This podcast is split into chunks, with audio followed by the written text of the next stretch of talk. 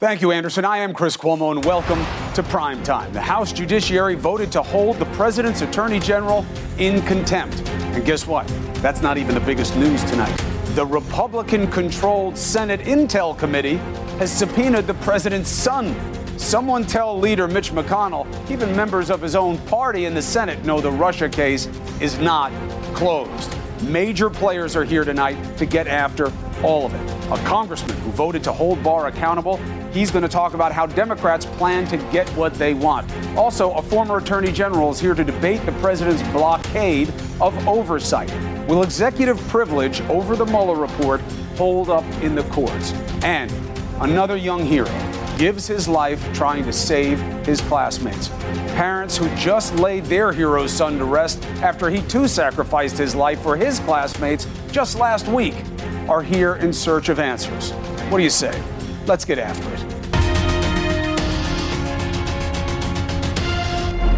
Constitutional crisis. That's what the House Judiciary Chair calls this new era of deny and defy by this president. We knew the contempt vote was likely coming today, but who knew Republicans would subpoena a member of the president's family? If the Republican led Intelligence Committee wants Donald Trump Jr. to answer for some things, is that still a witch hunt? Let's bring in a key player in the House efforts to get Barr to deliver the full report. Congressman Ted Lieu of California, good to have you back on prime time. Thank you, Chris. What do you think of the shocker there in the Senate, by the way, asking for the president's son? I am very pleased that some Republicans are now putting at least country above party. And you can't read the Mueller report and not come away thinking, whoa, there's some really bad stuff in here, and we need to get the bottom of what Russia did, as well as look at all the obstruction of justice cases that Robert Mueller laid out in the 10 instances he did. Two things. One, the idea that Richard Burr is not a real Republican in the eyes of the Trump family if he subpoenas a member of the Trump family. Uh, Senator Burr is looking at the same thing we all are looking at. When you read volume one of the Mueller report, it shows that the Trump campaign officials had multiple interactions with Russian agents. They knew Russia was going to mm-hmm. interfere in America's elections. They welcomed it, embraced it, thought it was going to help Donald Trump. Uh, that is immoral, unpatriotic, and wrong. And I think they want to hear from Donald Trump Jr. more about his interactions with Russian agents. Specifically, a couple of uh, discrepancies between what he might have told Congress and what was put forth in the Mueller probe. To wit, one, that he says he didn't tell his father and he told nobody but Kushner and Manafort, who were at the Trump Tower meeting, about it. However, another uh, witness, Gates, says he told an entire meeting of staff and other Trump family members. How big a deal? Uh, this is pretty big deal because it could be perjury by Donald Trump Jr. This is why it's so important to get the full unredacted Mueller report as well as all the underlying evidence. Every special counsel and special prosecutor's report before this, they've all been presented to Congress unredacted. So Leon Jaworski and Watergate, Congress got the full report. Ken Starr, Congress got the full report. So Attorney General Bill Barr is going way out of his way to disregard prior precedent the American people in Congress should get all their information. Janet Reno, Branch Davidian, you got almost the full report there too, except for those national, those specific national security issues that people agreed on. The other issue they say uh, with Trump Jr. is that he didn't tell them as much as he could have about how much interest there was in the Trump Moscow uh, deal going on, and that Michael Cohen told them that the kids were well aware and interested in this deal going forward. How big a deal is that? Uh, any one of these instances are pretty mind blowing. Right now, we know that you had Donald Trump campaigning to be president of the United States. At the same time, he's trying to get a Trump Moscow tower built in Russia. So what? That is a massive conflict of interest. Why? Because Trump may be taking actions that benefit him and his family and help Russia, not the American people and not America. And that's why we need the full unredacted Mueller report and all the underlying evidence. And the House Judiciary Committee and the House Intel Committee have now issued subpoenas for the full report. So you guys vote on holding the AG in contempt in the House Judiciary Committee. The president preempts by saying, well, now I'm going to assert privilege on all of this. I didn't have to give you any of the things that I did. I gave Mueller everything I could. Now you do this, I give you nothing. Was it worth it? First of all, that's just a stupid argument by the administration. They waive all that executive privilege because all these folks talked to Robert Mueller and his team. Once they did, they did that, the executive privilege was waived. That really is an argument that will not hold up in court. And we should take a step back and just ask, well, what is the administration doing? They're not just stonewalling the Judiciary Committee, they're stonewalling all committees, which shows that they're trying to hide information from the American people, and that is in or, direct violation of the Constitution. Or two, two points to, that I need you to uh, deal with. One is it's one thing to waive privilege to the executive, it's another thing in applying that privilege to Congress. That's one argument. The second argument is they don't want you to have a second bite at the apple. They don't want you to relitigate what Mueller already chewed over. So, on the first point, uh, that is nowhere in uh, the case law. Once you speak to somebody else, you've waived privilege unless that person is your own attorney. And then, in terms of relitigating this case, the way that Robert Mueller did his report, he basically said, Look, I can't indict a sitting president, so I'm not even going to decide the issue of whether there's enough evidence to indict Donald Trump. Instead, I'm going to lay out the evidence and then let Congress decide which is why we need the full report plus the underlying evidence. Otherwise, we can't do our job. Well, as we saw today, ironically, uh, there was a settlement in the case between the DOJ during the Obama administration and the House committee that they were fighting with over Fast and Furious uh, document turnover and information from the DOJ. Uh, the timing of that aside, the lesson is this can last forever if it goes to court. What's your strategy here to get what you want before all of my hair is gray? Uh, that is a great question. So we've learned the lessons from uh, the AG Holder case. We're going to be doing it a different way. We believe we can get a pretty quick hearing in the courts if the House floor also votes for contempt. And we believe we'll get a good court ruling. In addition, we also have inherent contempt power. So if the House votes to hold Bill Barr in contempt, then we can do our own internal congressional processes to levy fines on him without having to go to court. Hmm. Ted Lieu, I appreciate this. Everything is happening, everything is in flux, every day it is different. Yeah. That's why we need you folks to weigh in and let the American people go, let the people know which way we're headed. Thank you, sir. Thank you, Chris. I mean, look, any way you look at it, a wild day. Two topics to tackle today. Ahead.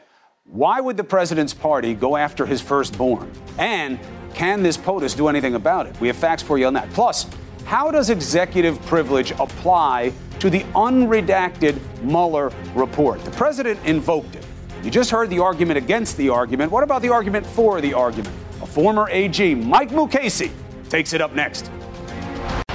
So, the Senate Intelligence Committee is now demanding the president's namesake show up and testify again. Subpoena. The president's oldest son has testified before Congress already three times at least 22 hours. Now, all of you are saying, I like this, I don't like this. Hold on. Let's just get through what matters here before everyone decides, all right? The issue seems to be that a few things may not add up between what Mr. Trump told Congress and what's in the Mueller report. First, whom Donald Trump Jr. told about the June 2016 Trump Tower meeting. Jr. told senators he wouldn't have wasted his father's time with it and that he only discussed it with Jared Kushner and Paul Manafort, who were both, of course, at the meeting. When asked, was there anyone else? No, not to my recollection, was Junior's response. Recollection is going to be the key word. I'll tell you why in a second. But, or you'll see why. But in the Mueller report, Rick Gates tells a different story, saying just days before the infamous get together, Junior was at a morning campaign meeting and told a group of top staff and Trump family members that, quote, he had a lead on negative information about the Clinton Foundation. I thought it was about adoption. Mueller says he considered bringing charges for the Trump Tower meeting, stopping only because he wasn't sure Junior knew he was breaking the law. The reason that Mueller couldn't tell what he knew was because Junior never talked to the special counsel, like father, like son, in that regard. In fact, the report says he turned down a request for an interview then in the report, there are three lines of redacted text. Another issue his father's attempt to build a Trump Tower Moscow at the same time he was running for president. Now, Junior told the Senate he was only peripherally aware the project was underway, played it down repeatedly on Fox News. Take a listen. The reality is, this wasn't a deal. You know, I don't. Th- we don't know the developer. We don't know the site. We don't know the anything about it. I don't think anyone took it all that seriously. That's the reality of what went on. Hmm. However, Michael Cohen told Congress a different story. Who were the family members that you briefed on the Trump Tower Moscow project? Don Trump Jr. and Ivanka Trump. Do you recall how many of these briefings there might have been? Approximately 10 okay. in total. The response from a source close to the president's eldest son is in a statement to CNN. Quote, no lawyer would ever agree to allow their client to participate in what is an obvious PR stunt from a so called Republican senator too cowardly to stand up to his boss, Mark Warner, and the rest of the resistance Democrats on the committee. Richard Burr is a so called Republican, 10 years in the House, 10 years in the Senate. Wow, only in Trump land. What the statement doesn't tell you is reportedly Junior's lawyers went from, quote, let's talk about it in terms of coming in to considering pleading the fifth after the Mueller report came out. Now, what makes this different than so many other subpoenas and efforts of congressional oversight is that this president can't claim privilege. This president can't have his heavies run interference. Not this time. Junior is outside their protection because he is a private citizen. Now, does a former Bush AG see a way for the Trumps to win this standoff? The better question may be should they? Mike Mukasey, next. All right, the president is stonewalling. He does not believe in any of this oversight. He doesn't think it's a righteous use of power. Now, the latest iteration, his son is refusing to talk to his own party members in the Senate that's the state of play. Let's bring in the former Attorney General, Mike Mukasey. Welcome back to Primetime. Always a pleasure, Counselor. Good to be here. So, Trump Jr., right. private citizen, president can't protect him uh, the way he would, obviously, people in his administration. What do you make of the posture of, I'm not coming in? Um, don't know really what to make of it. Um, I think that um, the meeting itself turns out to have been inconsequential. Which um, meeting? The, the, the Trump Tower oh, meeting. the Trump Tower meeting. Right. Okay. Right. If that's what if that's what they're talking about, do we know that? Uh, we believe that there are two discrepancies between his congressional testimony and the Mueller report. Okay. One involves that, and one, one involves Trump. you know the potential deal that right. they were looking at. But right. let's say there are discrepancies. Okay. Let's say they are as reported. He says he told nobody but Kushner and Manafort, and it turns out he mentioned it at this meeting. And he said, to the best of my recollection, when he was before Congress. What do you got on him? Um, very little because, as you said in your in your in your piece, that was his recollection. Number one. Number uh, number two, the meeting itself was inconsequential, so there was very little for reason for him to remember it. Mueller this said it was inconsequential legally because he couldn't decide whether or not Kushner knew he was doing something illegal. No, the meeting itself was inconsequential because he's promised something. It turns out that what she's really interested, this something Russian else. operative, is interested in getting the sanctions lifted uh, on on the Russians and and doing and and holding out the bait of resuming allowing Americans to adopt Russian children. Mm-hmm. How important is his intent, Mike, that he went there looking for something else? How important is it in connection with what? In connection with how the law might apply, and just in terms of your ethical standard. This is, this is not about ethical standards. Um, was it a good idea for him to accept a meeting at which he thought he was going to be getting dirt from a foreign power? No. It's terrible judgment. Wrong. It is wrong, yes? Um, it is terrible judgment. But it's wrong if it's terrible judgment. When is Correct. terrible judgment right? Never. Is it behavior that would qualify as collusion, cleverly trying to get something from somebody else, whether it succeeds or not? Collusion is a term we've, which we've said several times is not known to the law. True. Um, it's not collusion. If somebody offers you something and you go to find out what it is, you haven't colluded yet. Not yet. Correct. But you were going he- down that road, which is something you yeah, it's want to know first. about. It's the first couple of steps, Hmm. and you then have the meeting, and you find out they're not offering anything. At which point, nothing happens. And we don't know that anything happened after. Okay, so now Trump Tower Moscow.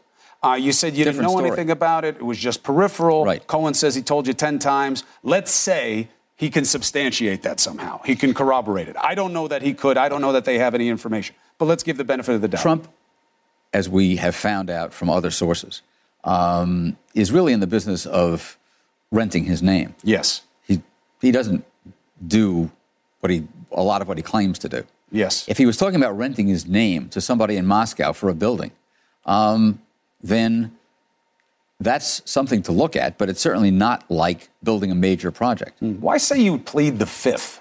Why would Trump Jr. want to plead the fifth after the Mueller report? because anything that develops an inconsistency is a step toward a prosecution. President have to- says if you plead the fifth, you're guilty. guess guess what? President isn't isn't the reigning expert on that subject as he's or on many other subjects as he's proved.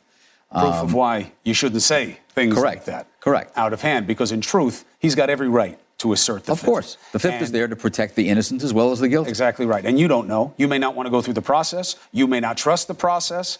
And Right. this is your right to protect yourself. Correct.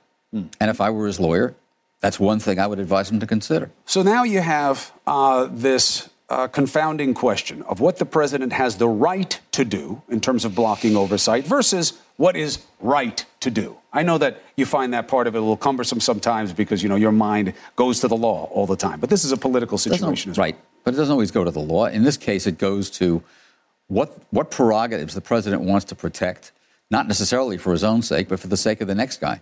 That is a concern of the White House on an ongoing basis. Every time they consider one of these questions, Mm. they consider not only what's at stake now, but what's going to be at stake later on if we turn this over now. Do you really believe that this president is worried about what precedent will be set for next administration? I believe that people in the White House counsel's office are worried about that. I believe that people on his staff are worried about that. Whether he's worried about it, I don't know, and I share some of your doubts.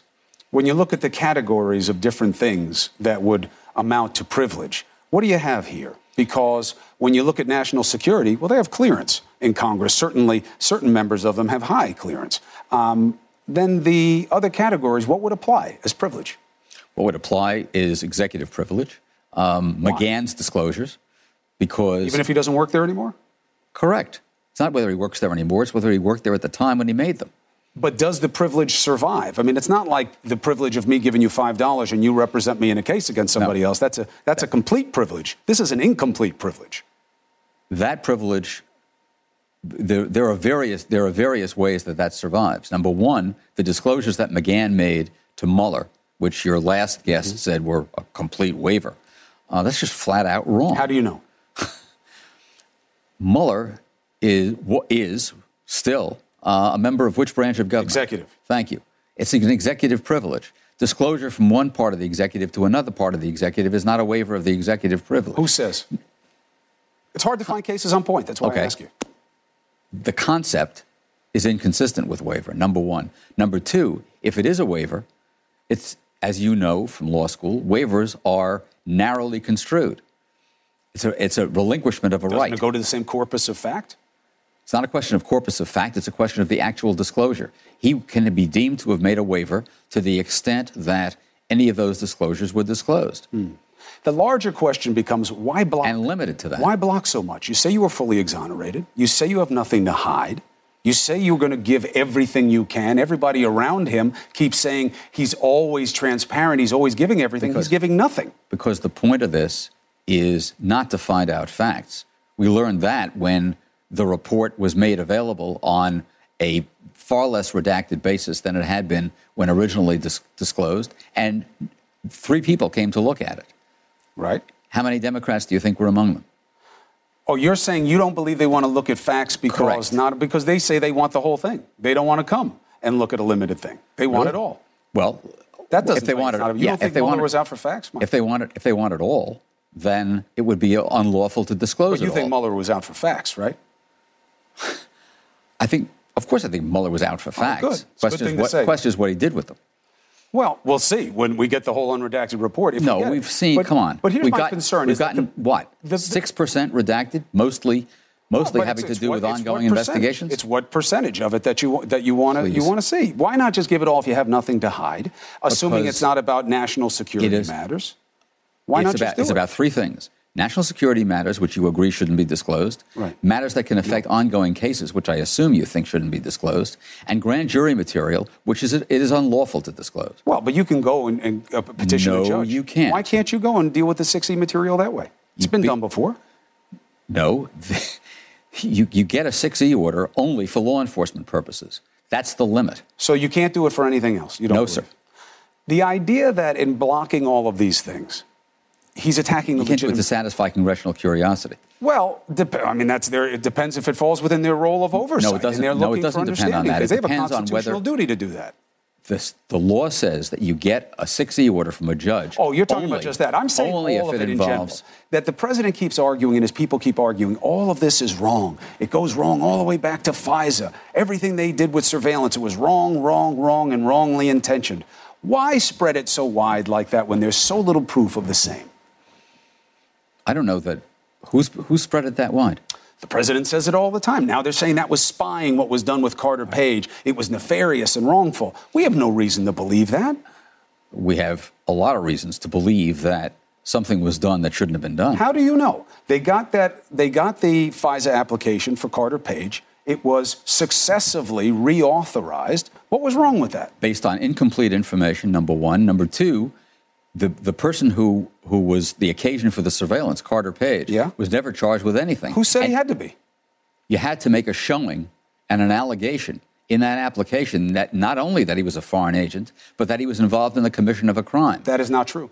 yes, it is. To get the FISA sta- application, you need to find probable cause that he may be a foreign agent, not that he committed a for an crime. American, you need never no, charge him. for an American citizen, which Carter Page was, you need a showing that he was a, that he was involved in the commission of a crime.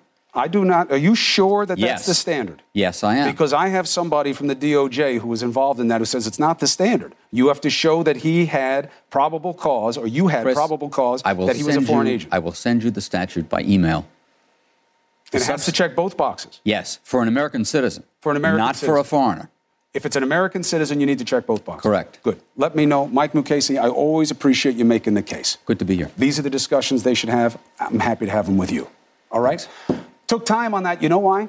Because you have to consider these things. You can't just get it from Twitter and have an opinion. Listen to the conversation. We bring people on who've been through it before. So, a new name added to the list of those who have been lost by a problem that it doesn't seem to me we're doing anything about. Not really. Kendrick Ray Castillo, another hero, just 18, high schooler, had to make a decision to risk his own life or watch his classmates die in a Colorado school. Why should he have to make that choice? He chose to take on the gunman. Comes just a week after college student Riley Howell shared the same fate. Our new normal. Riley's parents are here with questions and concerns we should all share. Next. So far this year, 15 school shootings. Would have been like 19 weeks into the school year. 15 in 19 weeks. Yesterday it was the STEM school in Colorado, 20 minutes from Columbine. Kendrick Castillo lunged at one of the shooters. He and his classmates helped disarm that attacker. Cost Kendrick his life. Everyone else survived. The deja vu is so daunting. Just last week, 21 year old Riley Howell, blonde Tarzan, tackling the UNC Charlotte shooter. Riley's parents, Thomas Howell and Natalie Henry Howell, are our guests tonight. Uh, listen, when I say this, I could not mean it more. It is my privilege to meet you, but God, I wish I was meeting you under different circumstances than this. Thank you for taking this opportunity. I'm sure it is a conversation you wish you never had to have. Thank you. It is. Natalie, how are we doing? How is it at home? How are you dealing with family? How are you dealing with this loss? Well, it's still devastating. I um, I'm still seeing in sepia. Um, here, here's what I'm going to say. This week, this past week, I think I've seen the worst and the best of humanity. I've seen somebody without regard for the sanctity of life, and then I've seen this huge outpouring from family, friends, and strangers of pure love. And I'm in this very strange place. Um, and that's the best I can do to explain it right now. But my heart goes out, goes out completely to these other families and communities who are going through the exact same thing. Natalie, what is the hardest thing for you to deal with emotionally in all this? Um, like I said, the, the pain of, of, losing my child and, and, never ever seeing him again. Um, and just like like I said, we, we're having this conversation again.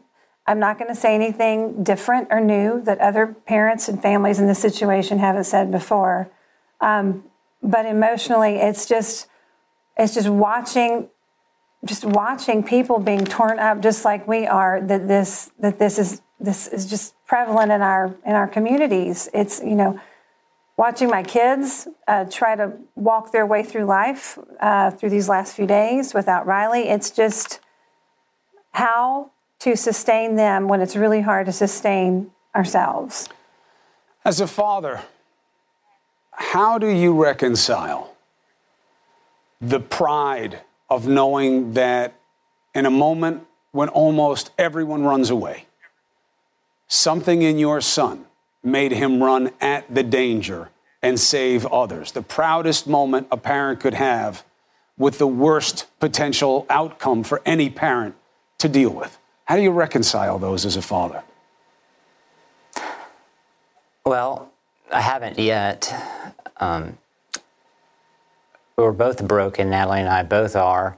But my despair and my utter sadness is in the fact that I think that Riley was put in that situation because I knew exactly what he was going to do, and Natalie did as well. Um, you know, the fact that that ever happened to start with. Um, we all know that Riley's a protector, and that was going to happen given any type of situation like that. Um, I'm just uh, I'm at a hard time dealing with the fact that that ever situation ever came up. What sense have you made of it so far? I'm still broken, Chris. You know, I'm still trying to make minute by minute, still trying to take a breath. The next week, the same thing happens. What does that do to you, Tom?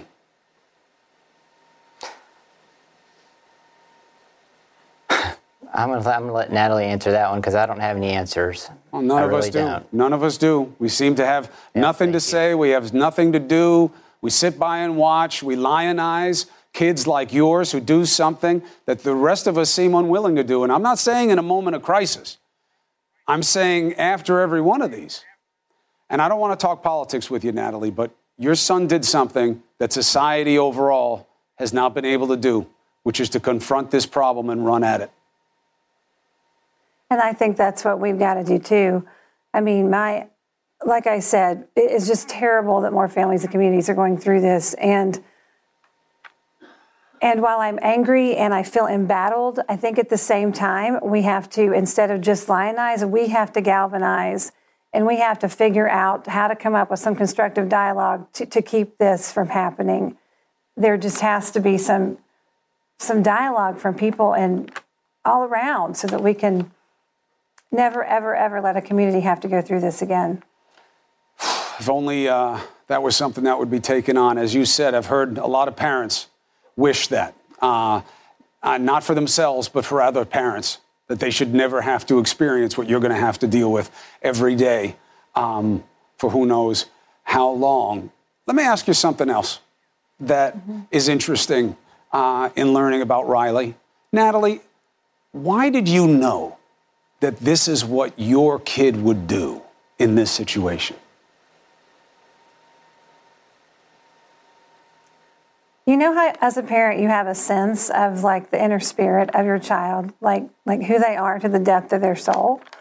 Um, I, when Riley was younger, I just always felt like he wouldn't be with me for that long, and um, just watching him, the way he was with other people, the way he was with his friends, the way he was with us. There was just something that was integral to his character.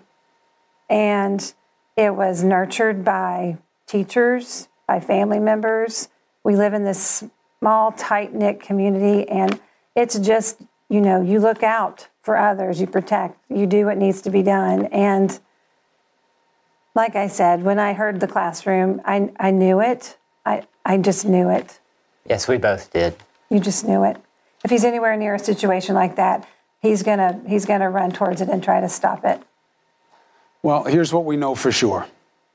Many of us go a lifetime trying to figure out whether we've merely made an impact on this place that we call home for a little bit of a while, whether or not we've mattered to anybody else in a way that is lasting. Your kid did not live that long, not long enough, that's for sure. But Tom, Natalie, he made a difference in this world for those families and those kids. Nothing else will ever come close to the gift he gave everybody in that classroom by what he did. And more than anything else, I just hope that that profound sense of gratitude for those kids and the lives that they're going to be able to have and those families and what they're able to keep that you've lost, that that matters something about what your son was able to achieve while he was here. And again, my phone is open Thank to you you, so much. whenever you want it. You can get us whenever you want it. If there's anything we can do to help you, you know we are there. But thank you for letting people see who's left behind after something like this almost every Thank time. Thank you so much. Natalie Thomas. thank you for- Thank you. Go ahead, Natalie. What do you have? Thank you. I was just going to say, I really want the light in Riley's story to outshine the darkness, and we're trying to to make that happen with our foundation that we're starting. And everybody, just remember that that light is going to overpower the darkness. I will put out the word about your foundation. You let me know how the work is going forward, and we will do what we can to assist with, assist with that. It is a righteous cause. And I hope everybody remembers Riley as the blonde Tarzan that he was in that classroom doing something that most would never imagine, let alone be able to achieve. God bless you both, and thank you for bringing that son into this world. Thank you. Thank you, Chris. Thank you for having us. You know, these conversations, you've, how many of you heard? How many families like that? We're going to have an argument for you tonight that shouldn't have to be made 20 years after Columbine, and we all know it, but we've got to face the reality. That's what these moments call for, if nothing else. Can't run. You got to be like Riley. You got to be like Kendrick. You got to run at the problem. Next. 15 shootings, 19 weeks of school. Last week, it was Riley Howell in North Carolina, college kid running at a gunman in his classroom, sacrificing his life, saving countless others. This week, Kendrick Castillo and his pals in Colorado rushed another gunman in their high school classroom. Again, likely saving many lives. Again, the sacrifice cost us a life. This time, this kid, Kendrick. because of what he did, others are alive. And I thank God for that. I love him. And he's a hero. He always will be. But there's another part of you that wishes he would have just turned and ran, retreated, hid, you know, did something to put himself out of harm's way if that was possible. But we know Kendrick. Maria will tell you that it's no surprise that if danger was facing him, he would approach it, you know, and take it on. Imagine coming to a point where that's something that you know about your kids these days, that they've learned to attack the attacker. I will not be a victim, says one of Kendrick's pals who ran toward the danger. someone entered the building with incredibly malicious intent, uh, using their cowardice, surprise, and superior weapons, and they lost. They completely and utterly lost to good people. Why in the world would I let this coward uh, get what he wants? Like, why? I'm not a victim. We praise these kids rightly. They are so brave. Brendan Bialy, you just heard from, Lucas Albertoni, Jackson Gregory, Joshua Jones. Shot twice, given the thumbs up there. Sure, the gunmen, they didn't get as much death as they apparently wanted, but who wins in this? Why is this new reality okay? Kids determined not to be victims of gun violence. But of course, when a gunman enters a classroom, everyone in there is victimized. It's just about how badly. They drill on what to do now, as you know run, hide, retaliate. This is now on the menu of risk awareness, like stranger danger tips, making sure to put a wallet in your front pocket. Practicing for the practical now includes how to deal with someone trying to shoot you in class. Better than being useless, like the rest of us, because we are, right? We won't go at this problem like these kids go at loaded weapons. We see the risk and the rage that comes with it, and we decide to sit and watch. We do what we warn our kids not to do. We don't tell them to think deep thoughts and pray. We don't tell them to just accept that there's really no one thing that you could do to make that shooter go away. How odd that we celebrate in our kids what we push and encourage the will to do something even in the face of evil. How odd that we do everything we can to avoid dealing with the same evil despite being the adults in the room.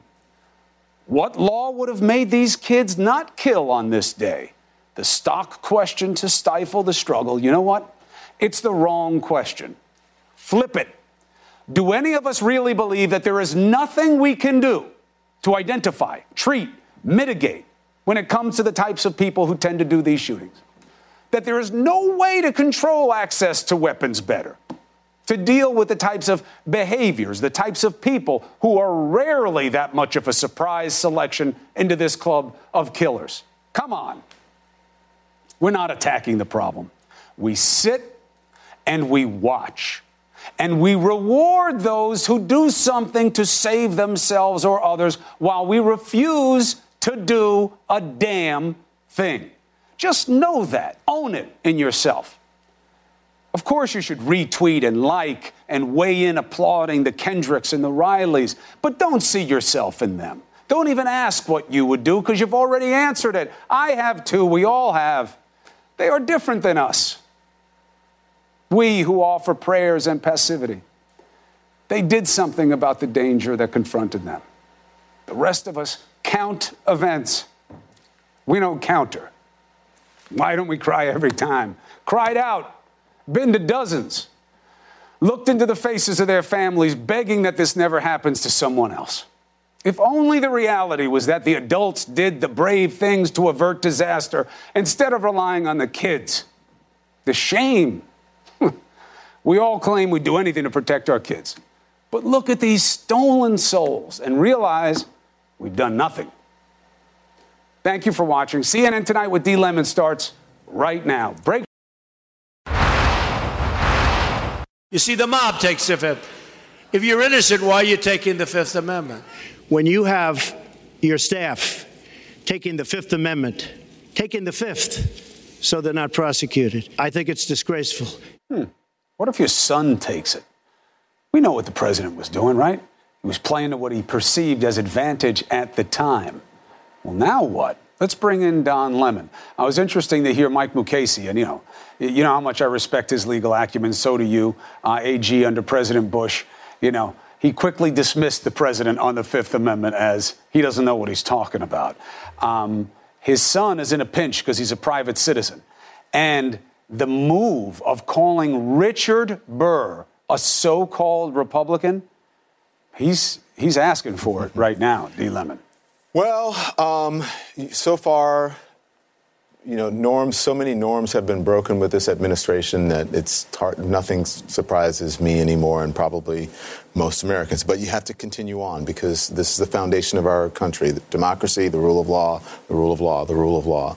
Um, he is a private citizen, but he's also deeply involved with his father politically. He is. I'm saying he can't be protected. Right, because privilege. he's a private citizen. Right. He can't be protected. But I'm saying he is deeply involved with his father when it comes to politics, and he's deeply involved in the business. And he also testified in front of um, the Senate. So 22 hours, Senate 22 Hours. I mean, he, he was there a lot. He, Remember, it's a Republican-led Senate. And so it's interesting to me that a Republican-led Senate wants to to um, wants him to come back and maybe clarify some things. Who knows? After McConnell said case closed, Burr knows him well, yeah. been there forever. For him to do this, you know it has to matter to them. It has to matter. Um, and you know, guess who I have coming up? I have uh, the person who is the chairman of the House Judiciary Committee, and that is Jerry Nadler. He's going to join us live, and he is going to talk to us about Don Jr. and why he thinks they're calling Don Jr. back to testify, among other things. I talked to him about the president's taxes released yesterday at the New York Times and also about contempt voting uh, on contempt of Congress for uh, the Attorney General William Barr. Very strong. I am Stand jealous by. of Don Lemon once again. Two seconds. Riley Howell's family, amazing. And you did a great job with them. I just wish I didn't have to have that conversation. Absolutely. But they are strong people, and yes, that he is a definition of a hero. Boy, oh boy. Thank God for them bringing that kid into this life. Otherwise, who knows how many families would be shattered. Amen. Hmm. well you in a said. I'll see you in a bit. See ya. All right. Now, to what Don is talking about.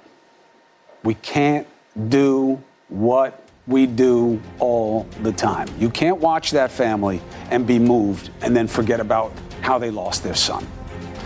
Let's just look at what's going on around us. And I'm going to make an argument to you about what has to stop.